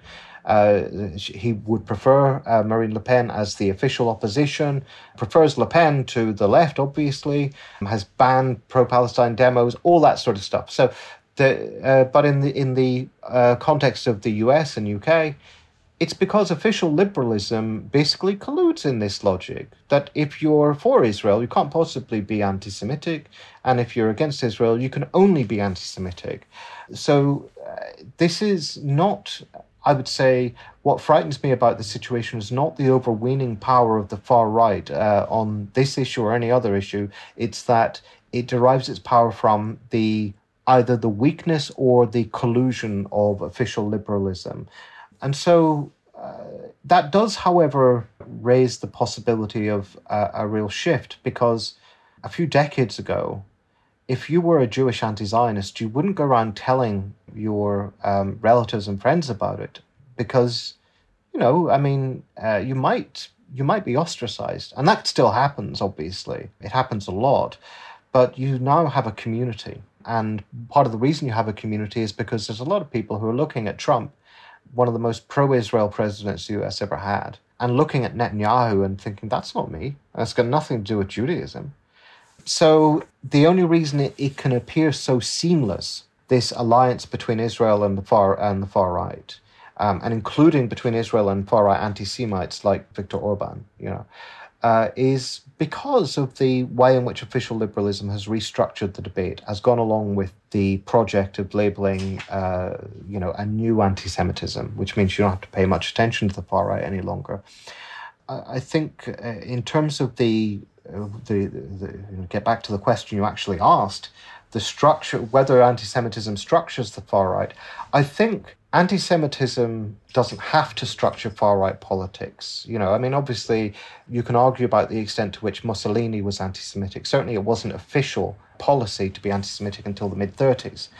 I don't think that, uh, and obviously, if you look at the Zionist far right, one would be merely um, tendentious or cute to say that they were uh, straightforwardly anti Semitic there's certainly a kind of inverted anti-Semitism, as Orwell observed uh, when he was engaging with the, uh, you know, opposing the Zionist movement in the 1940s. Or in the sense that, like Eli Valley, the brilliant cartoonist, has so poignantly exposed the ways in which Zionism is is so opposed to the diasporic Jew. Yeah, to an extent. Um, I mean, there's there's a there there, but not much more than that. But in terms of the structural logic of the far right, I think what it needs always is a monster to personify the various crises and dysfunctions of the system. And there's power in that because uh, it's much easier to fight, um, you know, uh, a monster insofar as it can be uh, rendered flesh and blood. You know, there's an actual person you can kill, than to fight a system, which is quite abstract. I mean, obviously, I think this is an illusion because what you always end up with in these uh, far right demonologies itself an abstraction. Antifa. I mean, what is Antifa? Communism. What I mean, the, communism, communism, communism, and nobody knows what communism is. Uh, Trump goes on and on about if you don't want the communists to take power. Well, uh, or if you don't, uh, he thinks the communists are already effectively in power. Okay, so what do you mean? What does this actually refer to? And it would be really convenient if we just needed to say that this just meant the Jew, that all they're talking about is Jews, you know. And there is an anti Semitic legacy and lineage here, and I don't think that this is entirely moribund. Certainly, when we talk about cultural Marxism, right, and that thesis. But it's not just that, it never has just been that. And I think that really today, the functional analog of the Jew in the world system uh, in terms of the imagination of the far right is probably the Muslim. But even that is imperfect because although there's certainly a claim that Muslims are very wily and powerful and insidious and, you know, liable to um, mislead people and um, uh, seduce people into dhimmitude. And, you know, the love jihads uh, that are, uh, Muslims are, are reported to engage in in India, all that sort of stuff, it doesn't come with an idea that they run everything. So I think that structurally, this might ultimately be compelled to go back to uh, some form of anti Semitism. I mean, for example, when you take the um, QAnon conspiracy theory, or when you take the conspiracy theories uh, in during the Oregon wildfires in 2020 that Antifa had set fire to um, Oregon in order to wage war on Christian, white nationalist, conservative communities, all that sort of stuff. The logic there, as they made very clear, was that the arsonists were terrorists working for the Democratic Party. In the same way, you know, um, that uh, various protesters are uh, supposed to be the puppets of George Soros and the Democratic Party and Hollywood and the child abusing, Satan worshipping elite and all the rest of it. If you really want to personify that, there are strategies that don't involve anti Semitism. For example, you talk about the Freemasons that was the major form of uh, uh, conspiracy theory at around the time of the French Revolution. Um, it took some decades before it became uh, uh like properly overtly anti-Semitic um, and acquired uh, that sort of logic. So there are options there, and maybe there are possible innovations that may come along in these ideas. You know, when, when maybe it's the figure of the pedophile, you know, the elite pedophile that may come to stand in for uh, global evil.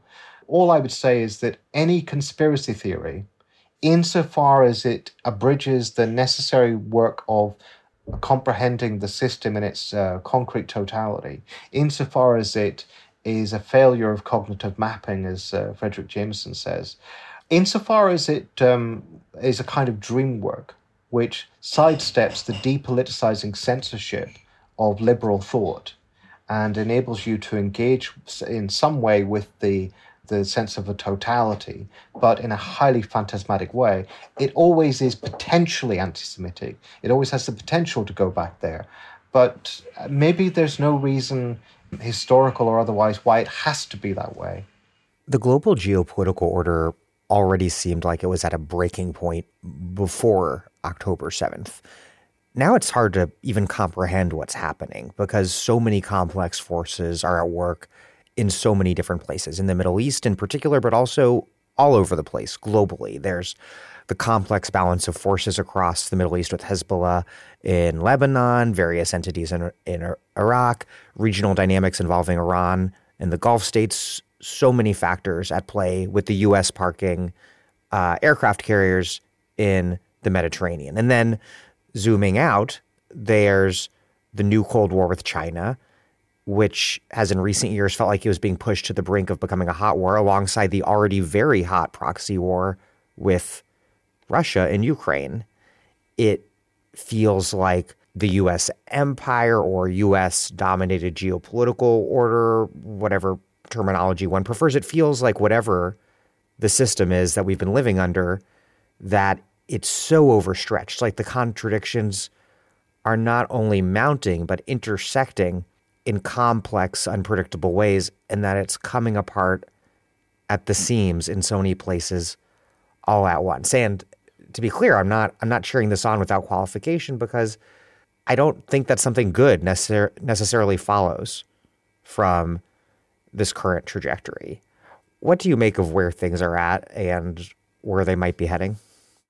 What I would say, I mean, uh, a few years ago, I mean, this would have been around the time of the Syrian civil war. My comrade Jimmy Allinson argued that we were heading towards an apolar world system. Uh, and I was very skeptical of this. But increasingly, I wonder if that's the most likely outcome. Not so much multipolar as not really having um, a pole, um, so to speak. Um, and that might be just a, a matter of a couple of decades it's not obvious that, for example, there is a clear rival to the United States. I mean, China might emerge ahead in terms of uh, the size of its uh, economy by 2050, say. And it certainly has the advantage in terms of uh, its investment in green tech, obviously subtended by a massive investment in fossil capital, but uh, green tech depending on rare earth, uh, rare metals, and so on. In terms of the the rest of the world, there are a range of upwardly mobile middle income countries that could become much more important. Certainly, India is becoming much more important uh, uh, and will be very important to any sort of resolution on climate change. It doesn't seem like there's any anything cohering around any single uh, alternative pole. In terms of whether that leads to anything good, I think it might lead to chaos because I mean, on the one hand, you've got this planetary economy. Martin Arboleda has written his wonderful book, The Planetary Mine, which describes in detail how a factory can itself be a global economy dispersed across the world connected you know connecting different labor processes and mining processes often automated through um, the cloud through ai and all the rest of it and decentering the traditional sort of idea of a center of power in uh, Europe and the United States. So, on the one hand, you have that. On the other hand, of course, you have uh, what we've already talked about these telecontinents uh, that have been developed through global media, which creates new cultural configurations. And therefore, the incongruence, the, na- the failure of the sort of nationalist congruence between people, state, and territory, that's breaking down quite rapidly. Um, and of course, one of the products of that is the rise of small country nationalism, like um, you know Catalonian nationalism, Scottish nationalism, Welsh nationalism. Uh, there's a kind of um, centrifugal force at work here, and I think that what we could expect to see there, uh, because these, um, you know, so for example, Washington's ruling class is so determined to hang on to the advantage and because it seems to be constantly blindsided by events and unable to control the global system, it's not like the 1990s when essentially they could engage in colonial police bombings, uh, you know, bomb Iraq from time to time, bomb uh, Sudan or Yugoslavia or whatever, but not really invest any major commitment. Consider that it had the world system kind of wrapped up in a, a in a growing network of uh, globalized globalization institutions, uh, above all the World Trade Organization. We're not in that situation anymore. The tendency is towards deglobalization. Don't want to overstate this, but it is a trend, and the tendency is towards you know, on a global scale, there's the disarticulation of the old alliances that we're used to. And the United Kingdom is clinging on desperately to its alliance with the US because it it's uh, you know it's a declining country and that's its only source of relevance. But I just don't think the UK is very important to the US anymore. But these alliances are breaking up. They're they're shifting. But on a more granular level, there's um, a breakdown of collective fantasy. So one of the things that um, democratic politics is generally sustained by some sort of collective fantasy as to, you know, what we stand for, what we believe in. And that's invested in the idea of what Lacanians call the big other, who stands for society, who stands for the rules. And uh, we can all uh, invest in this fantasy um, and repose our trust in it. That's that's broken down now. What you're getting is um, culture war fiefdoms, tribalisms, uh, on a very molecular level. And therefore, I think that the kinds of uh, wars that we're seeing, they're not just military conflicts. I mean, Gerasimov, uh, the Russian theorist, and uh, sort of was not the first person to notice that war isn't primarily or only fought with military force; that it can be fought with information battles, that can be fought uh, by um, confusing and disorienting the other side by planting disinformation or you know uh, simulating grassroots um, uh, surges of, of emotion. That's been a strategy of national states for a long time. But nobody really is in control of this apparatus. You know, that's it's uh, the the interesting thing is the internet was built for control um, and surveillance, computer to computer, and all the rest of it. But nobody really has control over the total system, and therefore it produces these.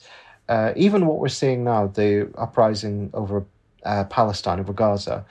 We've seen numerous examples like this in recent years where things just come out of nowhere, where just when the ruling class thinks everything's stable and secured and nobody seems to be doing anything, uh, there's an uprising in Chile that leads to a, a, massive struggle for a changed constitution. Doesn't work, it ends in defeat, but nonetheless, it pushes the politics to the left.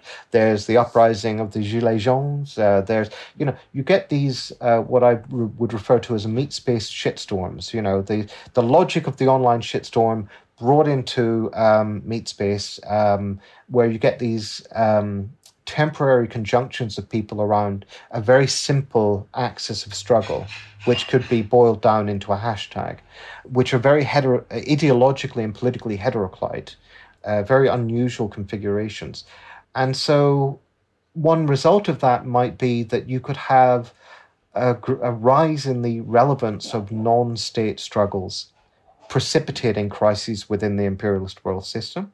Another is that you would have uh, the rise of subnational struggles precipitating crises within national state systems. I think that's already, you know, those are trends that are already beginning to happen. Uh, and then the final thing I would observe about this is very fashionable to talk about coloniality. And one of the reasons for that is because it's um, uh, it's been long delayed that conversation, and so now it's time to confront it properly. Uh, but it's ironic that it's only possible to confront it fully, uh, culturally and politically, when coloniality is basically um, passing out of, of the system. I really think we need, to start thinking about where the, the future lies in terms of the global system. Um, I don't think Israel, for example, settler colonialism, genocide, etc. I don't think that's the future. Uh, I think the um, uh, again to refer to my comrade uh, Jamie Allinson, he made a distinction which I think is useful between the genocides of formal subsumption, where you subsume the labor force um, into the capitalist system through colonization um, and through uh, the spread of capitalist relations uh, in, in the form of uh, sovereign violence. And the genocides of uh, full subsumption, where effectively, you know, we have all already been subsumed into the capitalist system. And genocides that are being organized today don't really have to do with that kind of colonial mechanism certainly in, in India, uh, you know, the looming genocide against Muslims isn't really per se about coloniality. Not to say that coloniality is totally irrelevant, like, but it's a residual f- factor.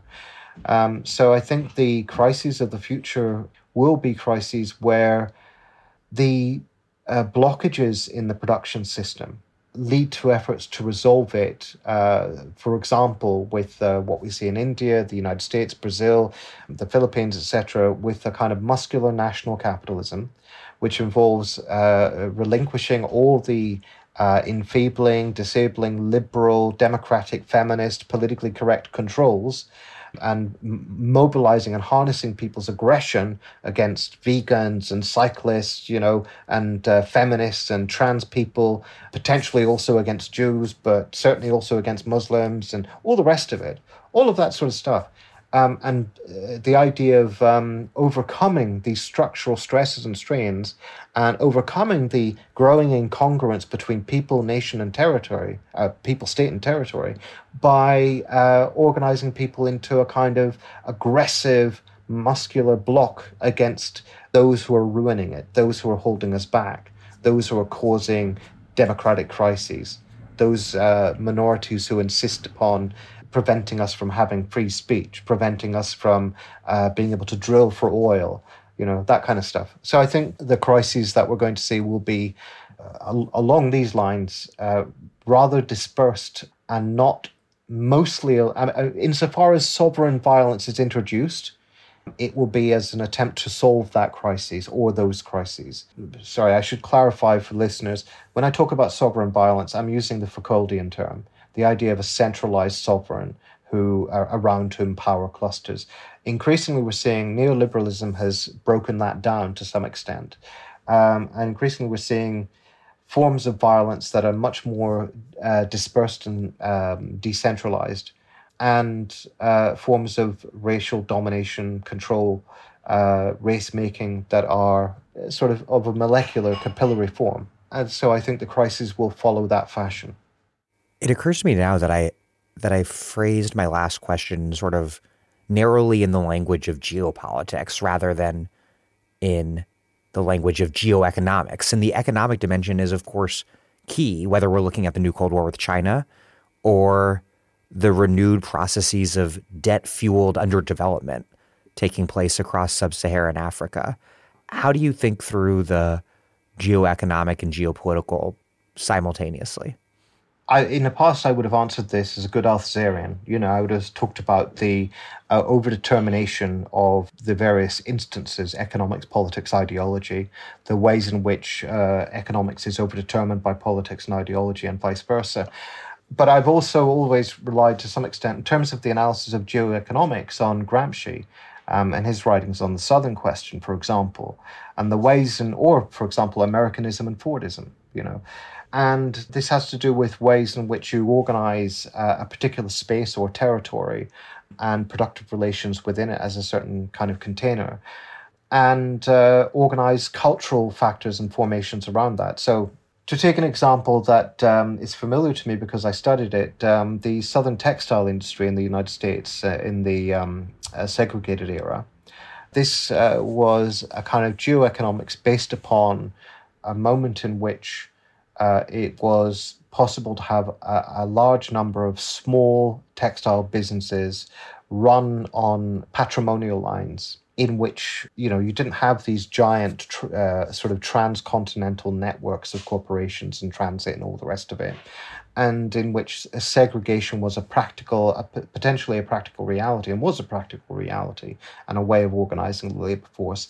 And around that, you got uh, various cultural configurations, not just the churches and the obvious stuff, but the idea of the, the textile mill actually became itself a, a salient cultural touchstone that politicians talked about, that appeared in music and so on. And so there was an idea of place linked to the idea of a certain kind of industry and certain patterns of work and the idea of the you know the dignity of labor and uh, you know the, the disreputable nature of anybody who doesn't work for a living all of that kind of stuff. Obviously that's all been shattered and uh, in terms of geoeconomy globally we're seeing that for example apple is basically a chinese corporation so there, I mean, it's headquartered in the United States. The profits go back to the United States, but in terms of the majority of its work and the labor process, it's a Chinese corporation, and there's a reason for that. Chinese workers are about half as productive as American workers on current uh, trends, but because of the differential rate of exploitation, they're paid well less than half of what U.S. workers are, and so thanks to the interventions of the uh, uh, imperial state uh, under Clinton and Bush and Obama, Chinese markets have been opened. Uh, thanks to the transfer of technologies from the uh, defense and energy sector, that was, you know, where uh, technologies that made up the iPhone and the iPod and all the rest of it were actually produced within the public sector, transferred to the private sector, and then used as a, a means of building American capitalist power overseas. Thanks to all that, Apple has become a Chinese corporation. Um, and a whole series of US corporations are heavily dependent upon Chinese capitalism. Um, well, that creates a very different relationship from, for example, that between, say, the United Kingdom and India uh, during the 19th century.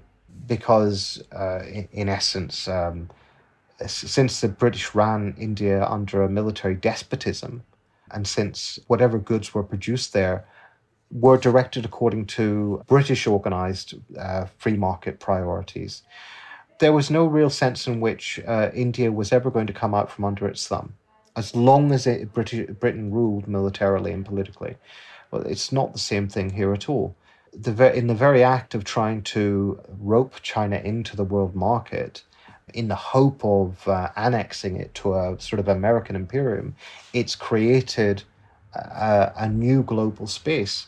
For example, uh, China is now has recently organized a kind of free trading bloc with a, a sort of a, a, series of economies in the southeast of Asia that are collectively worth maybe $30 trillion, quite a significant chunk of the world market. And the organization of geoeconomy I think along sort of market lines always runs up against the logic of the state and uh, its sort of relatively uh, fixed um, sort of grid of territorial spaces. And the result is that you get these crises where, uh, for example, China unexpectedly becomes uh, its own uh, sort of regional center, its own localized kind of imperialism so I think that the way out in which I would conceptualize it to finally answer your question would be that there's a sense in which it would be correct to follow Deleuze and Guattari to talk about deterritorialization and reterritorialization.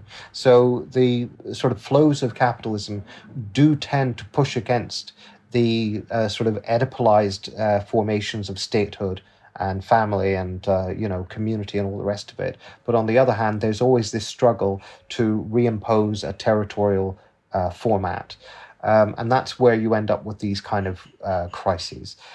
It's just that I think one of the problems is that it's not just that you know capitalism is dynamic and pushes at the boundaries and wants to break down all the walls.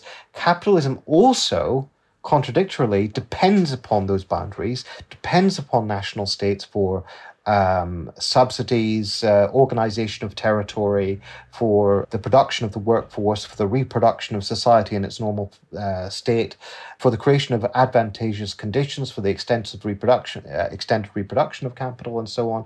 So, uh, on the one hand, yes, capitalism can push against these boundaries, but on the other hand, it kind of needs them. So that's that's the reason I think for this dialectic of deterritorialization and reterritorialization, and that I think is points us to the essence of the relationship between geo- geoeconomy and geopolitics. Geopolitics is the dimension where you have potentially the most sovereign control.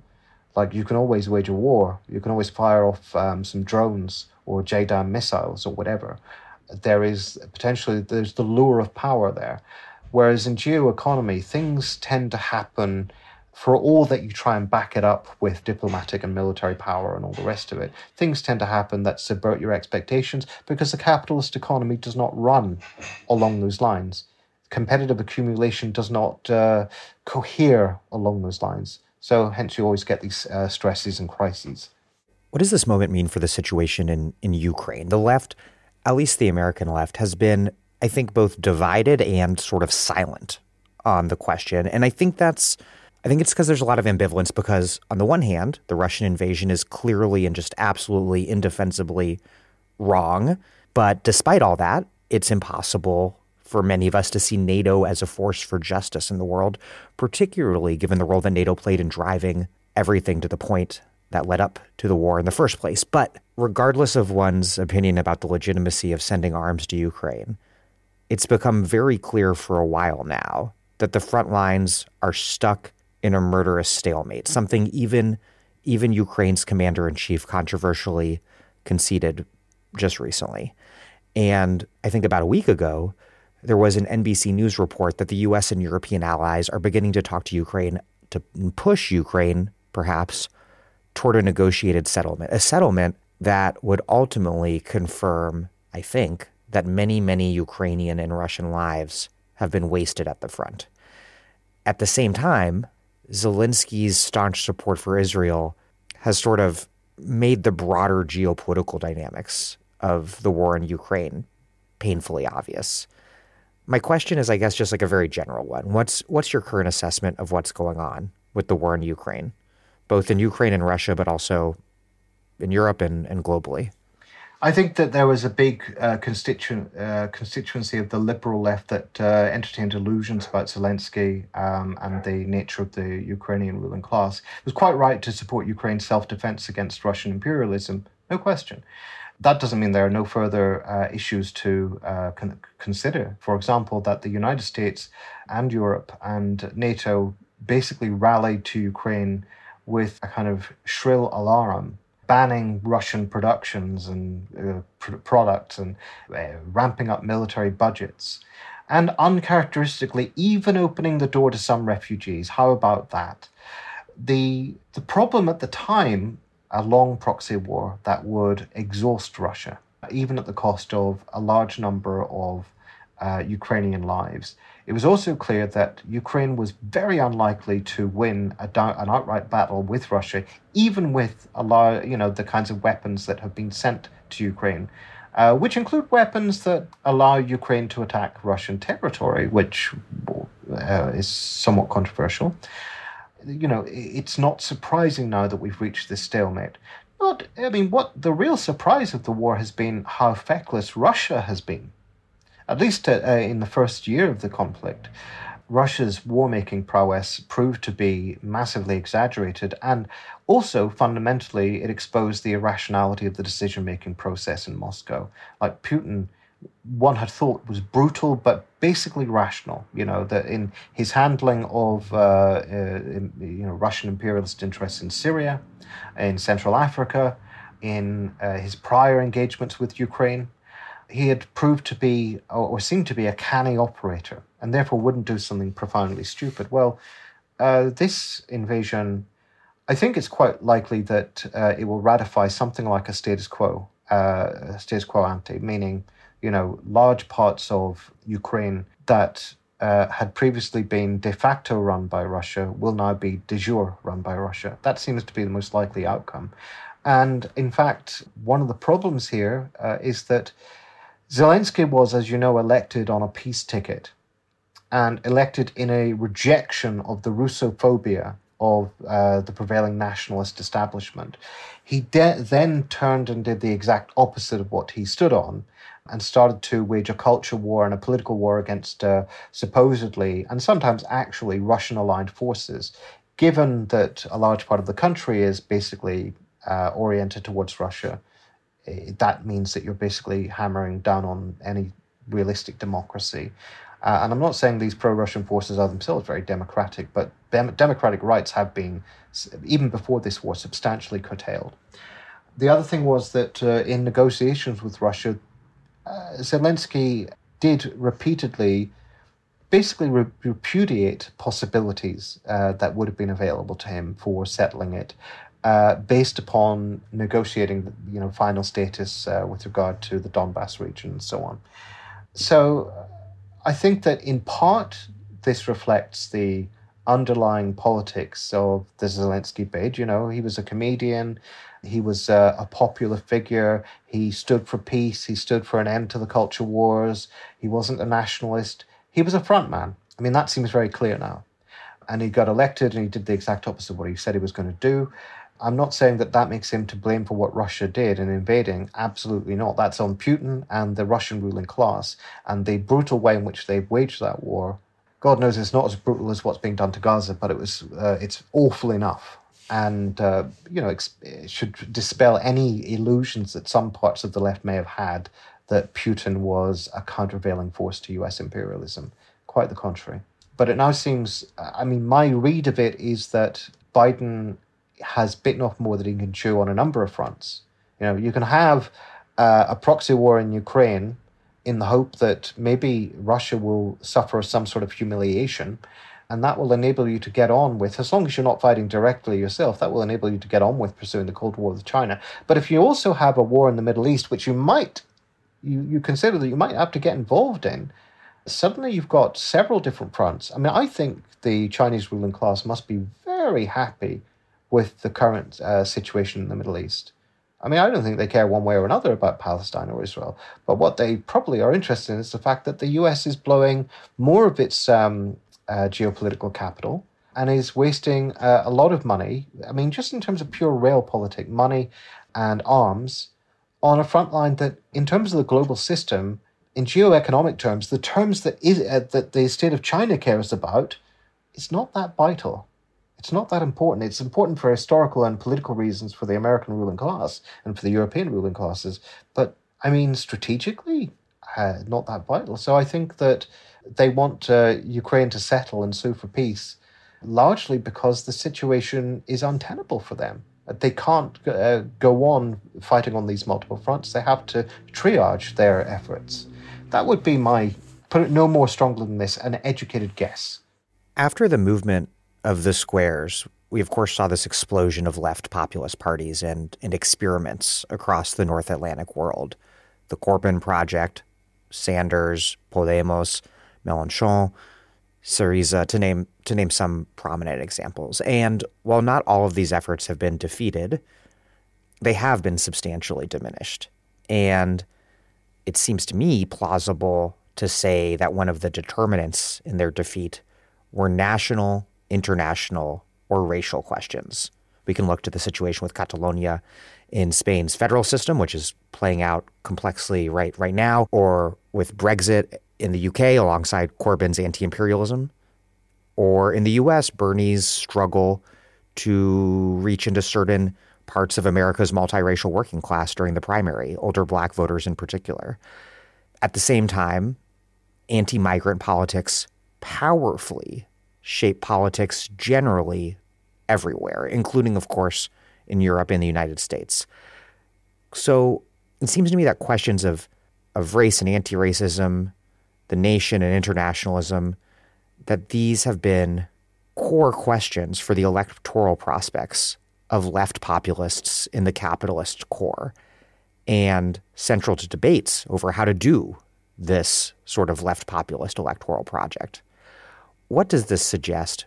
What does this last decade of evidence suggest about the place of these internationalist and anti-racist and anti-racist commitments on the left? Clearly, for both of us, they should not be abandoned. But what do you make of the obstacle that these sorts of politics confronting them do seem to pose to our left efforts to get into government?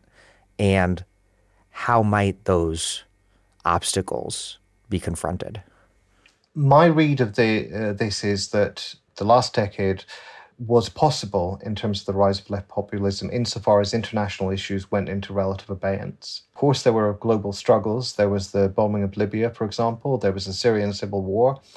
Uh, and there was at the outset of the 2010s the internationalist moment with Occupy and the Arab revolt and uh, all the rest of it. But realistically, a kind of social democratic left populism was possible because people were largely focusing on things like redistribution of wealth, healthcare, public ownership, etc. I would also say that um, in terms of your read of the limitations, that is complicated because that wasn't really what uh, smashed Syriza, for example. Syriza was smashed by the European Union, a neoliberal establishment, and its own commitment to kind of Europeanism, I suppose, which is a kind of national issue of its own in its own right. I think with regard to Corbyn, certainly Brexit played a central part and I think that uh, the inability of the Corbyn leadership to come up with a creative answer to that largely was not due to not understanding the dilemma that Brexit posed, but to its um, need at that point, ex- expedient need to keep the liberal wing of Labourism on side and to make deals with uh, right wing Labour figures who ultimately undermined the project. But it, I mean, and in terms of Sanders' inability to reach older black voters, it's not such a mystery to me. He's too left wing for them. I mean, you know, I, I, I read many reports about this at the time, and some of it was like along the lines of, well, when you interview these uh, voters, they say, look, white people are going to be white. I don't trust them. So I'm not going to, you know, like waste my vote on some radical who's not going to get elected. That kind of thing. And, you know, there apart from that, it's also it shouldn't be assumed that black people are necessarily radical uh, or want radical change. Quite often, they can be quite conservative, and that's you know that's a given. It's the, the nature of um, it's not in the nature of politics for people based on their identity to be politically conservative or radical in one way or the other. These are just broad trends, you know, like white people tend to be more conservative in America, but not over not ex- exhaustively, overwhelmingly. So that I, I would uh, sort of caveat uh, those points in that way. But still, I, I think you're correct that we, the, these projects also reach certain limitations. I had been impressed by Sanders' willingness to open himself up to Black Lives Matter and listen uh, to the message and take it on board. Uh, he would never go so far as the movement wanted. So, for example, 2020, he certainly wasn't going to campaign to defund the police. But he got better over things like migration and borders when he had been actually quite conservative. You know, he had said that open borders were the Koch brothers demand. Bit silly. Corbyn, in some ways, got better and in some ways got worse under these pressures. Uh, you know, one of the problems with electoral politics is that there's always this opportunistic temptation uh, to compromise with forces to your right because you want to reach out to the public mainstream and also because you need to, to reach out to the dominant ideologies, the ideological state apparatuses, the media, and so on. You need to keep open lines to some sort of idea of a, a common sense. And that can involve compromises with certain kinds of subtle racist predications or imperialist politics. Certainly, Corbyn compromised on NATO, on a Trident, on a whole series of foreign policy commitments, even at the very start. So that was always there, and I was always limiting the subversive thrust.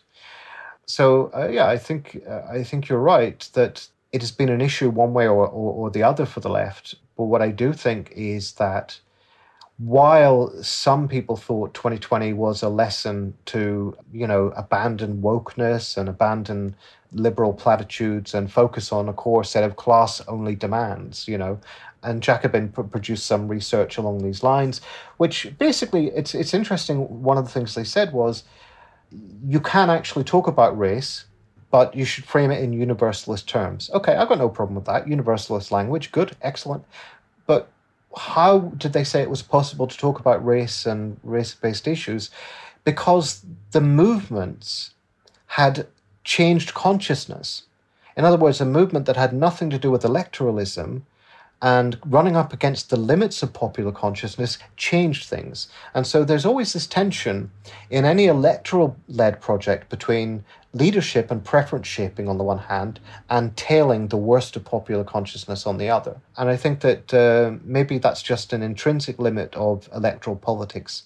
And given that we can't completely vacate the electoral arena, it's it's going to be something that dogs us. I don't think we can just overcome that.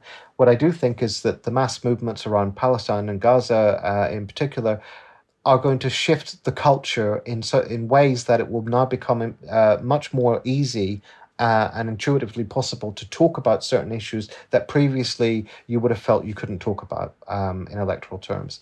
So maybe uh, you know the dialectic between mass movements and electioneering is something that we need to think about here as crucial, whether we're talking about national issues, race, identity, or even the economy.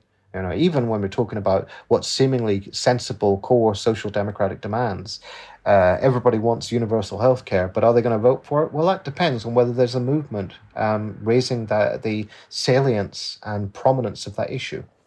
Well, Richard Seymour, thanks very much. Oh, God, thank you for having me. And thank you for listening to me all this time.